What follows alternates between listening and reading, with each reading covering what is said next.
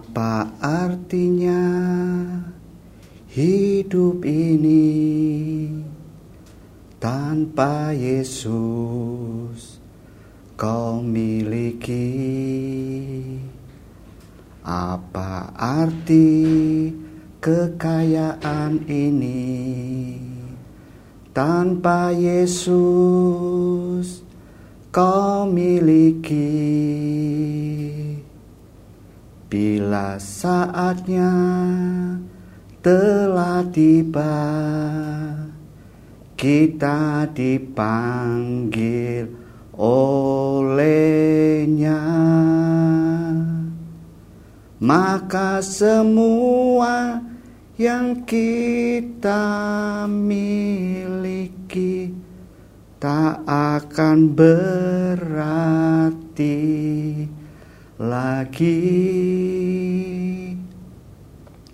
Maka semua yang kita miliki tak akan berarti lagi.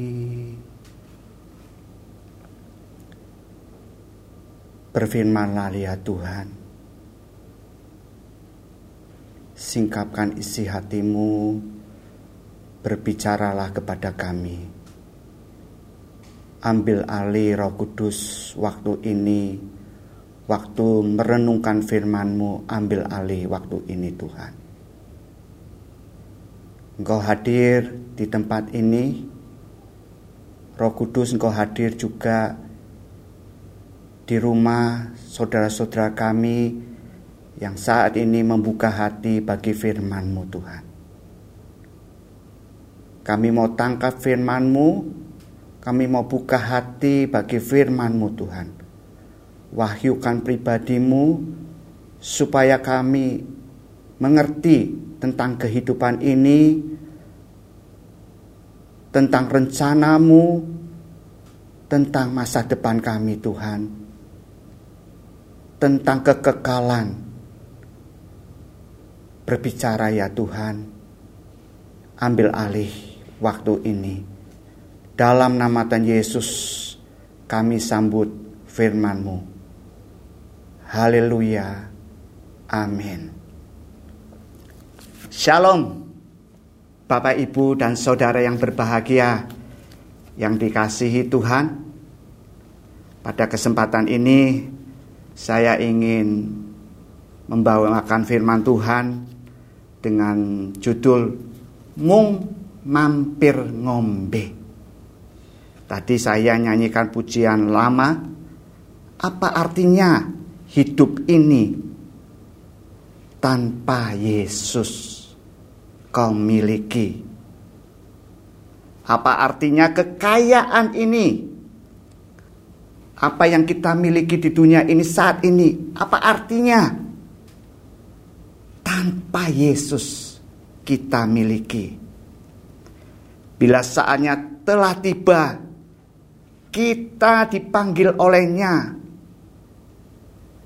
maka semua yang kita miliki saat ini tak akan sekali lagi saya katakan tak akan berarti lagi. Biarlah pujian yang tadi saya nyanyikan menjadi perenungan saya juga kiranya menjadi perenungan Bapak, Ibu dan Saudara semua. Di dunia ini, saat ini kita tidak kekal. Di dunia ini mung mampir ngombe. Yuk, Bapak Ibu bisa buka Alkitab Mari baca Mazmur 90 ayat 12. Saya ingin bacakan di dalam terjemahan bahasa Indonesia masa kini. Demikian bunyi firman Tuhan.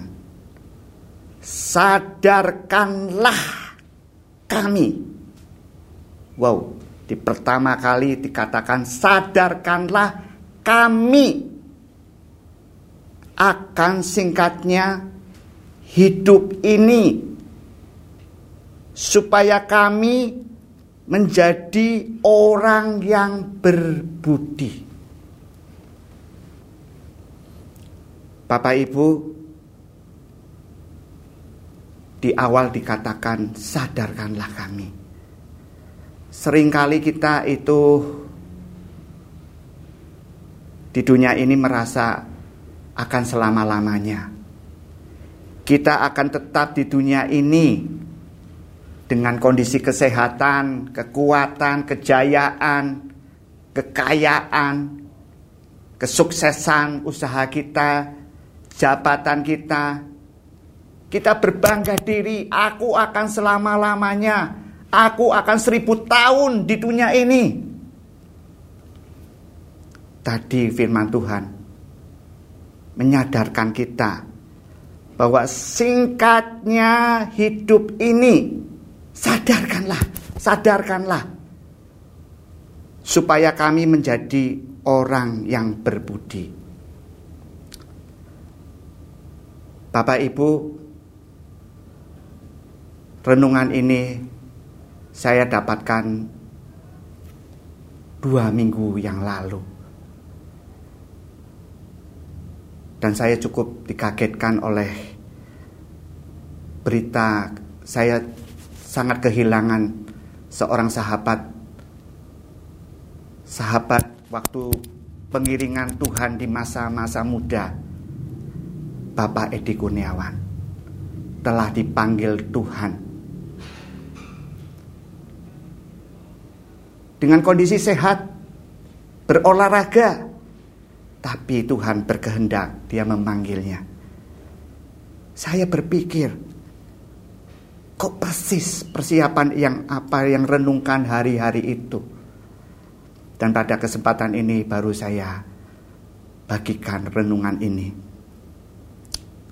Bapak Ibu, dari firman ini kiranya kita mau buka hati merenungkan tentang kehidupan ini. Sadarlah betapa singkatnya hidup kita di dunia ini.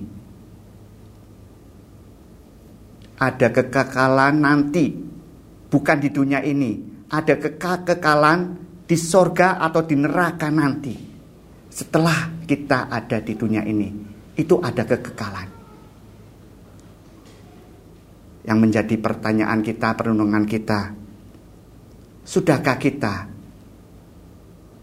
menyiapkan diri atau ambil tiket untuk dapat masuk ke kekekalan di surga?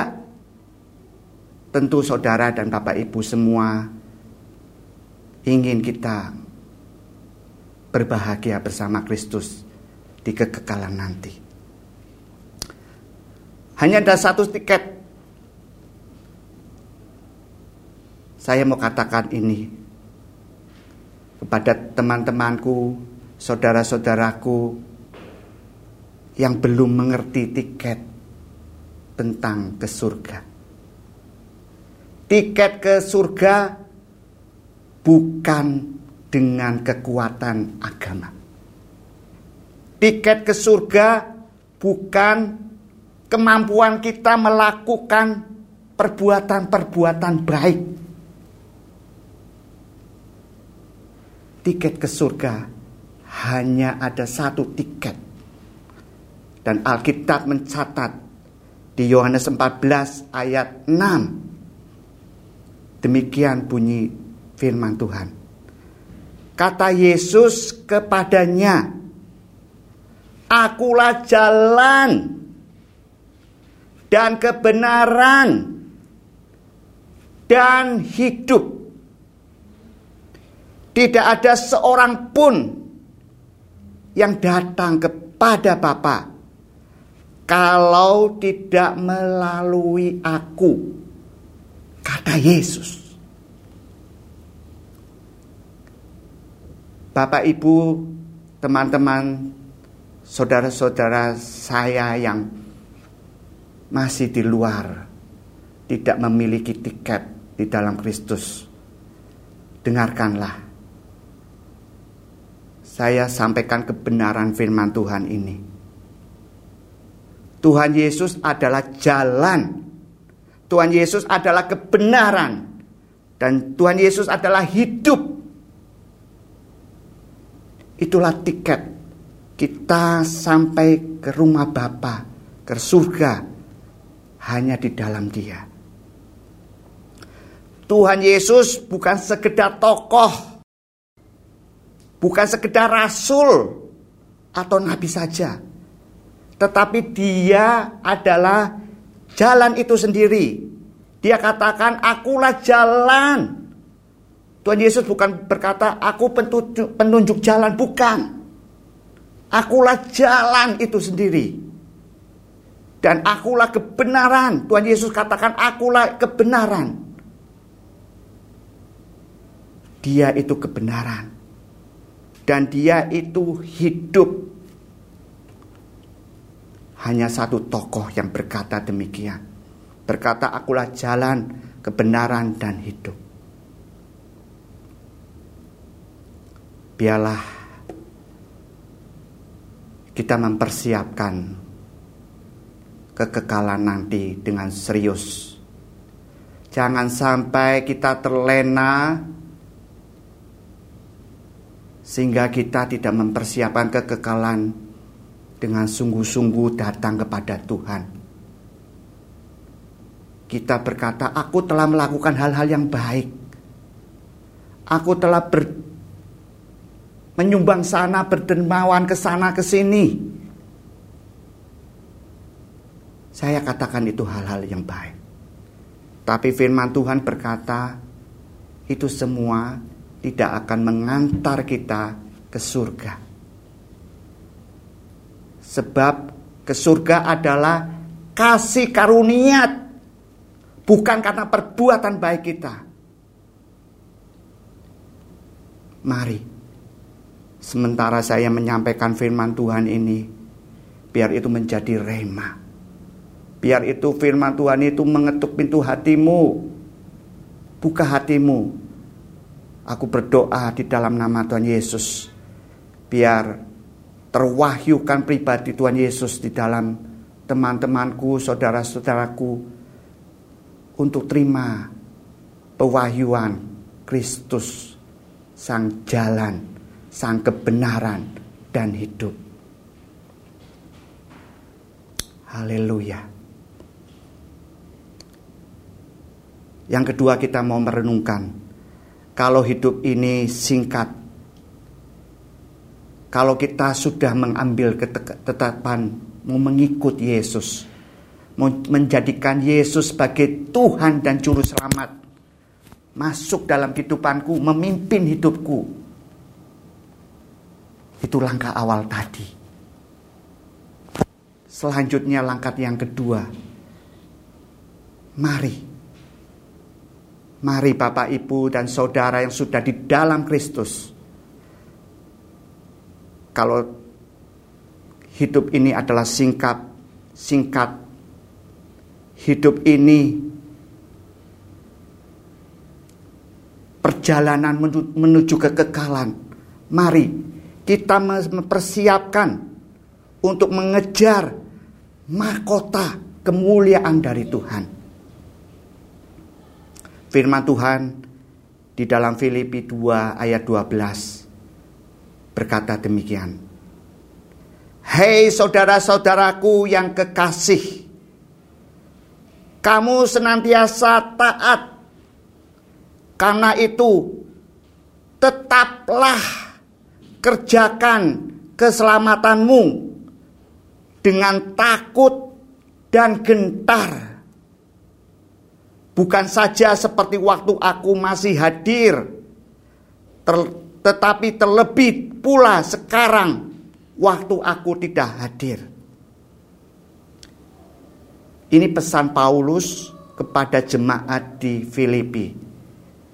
Biarlah ini menjadi pesan Paulus bagi saudara dan saya yang mendengar firman Tuhan saat ini.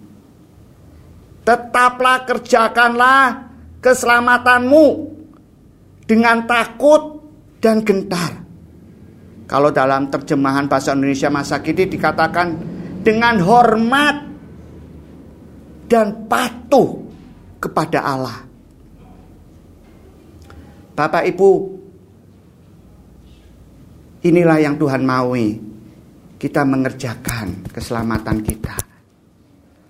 Mengerjakan keselamatan kita itu bukan berarti itu yang menentukan keselamatan kita. Bukan. Mengerjakan keselamatan itu untuk menerima mahkota kemuliaan Tuhan. Itu bukan masalah mengenai keselamatan. Tadi di awal dikatakan keselamatan adalah anugerah. Ketika kita kita terima Tuhan Yesus, anugerah itu, keselamatan itu kita terima. Dan Tuhan ingin langkah selanjutnya ketika kita terima Tuhan Yesus, kerjakanlah keselamatanmu. Kalau kita baca di 1 Petrus 5 ayat 4, demikian bunyi firman Tuhan.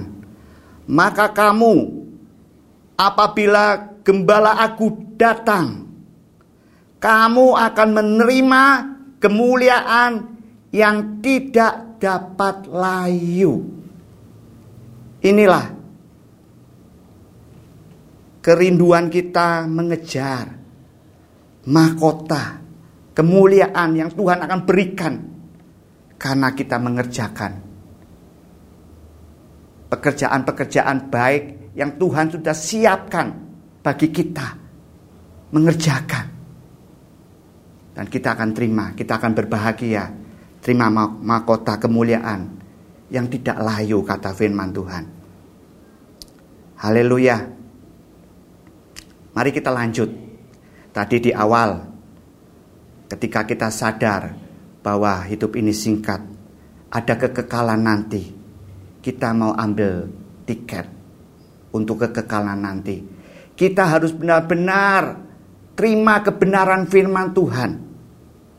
Dan yang kedua tadi disampaikan, kalau kita sudah terima keselamatan itu, kerjakanlah dengan hormat, dengan patuh kepada Allah.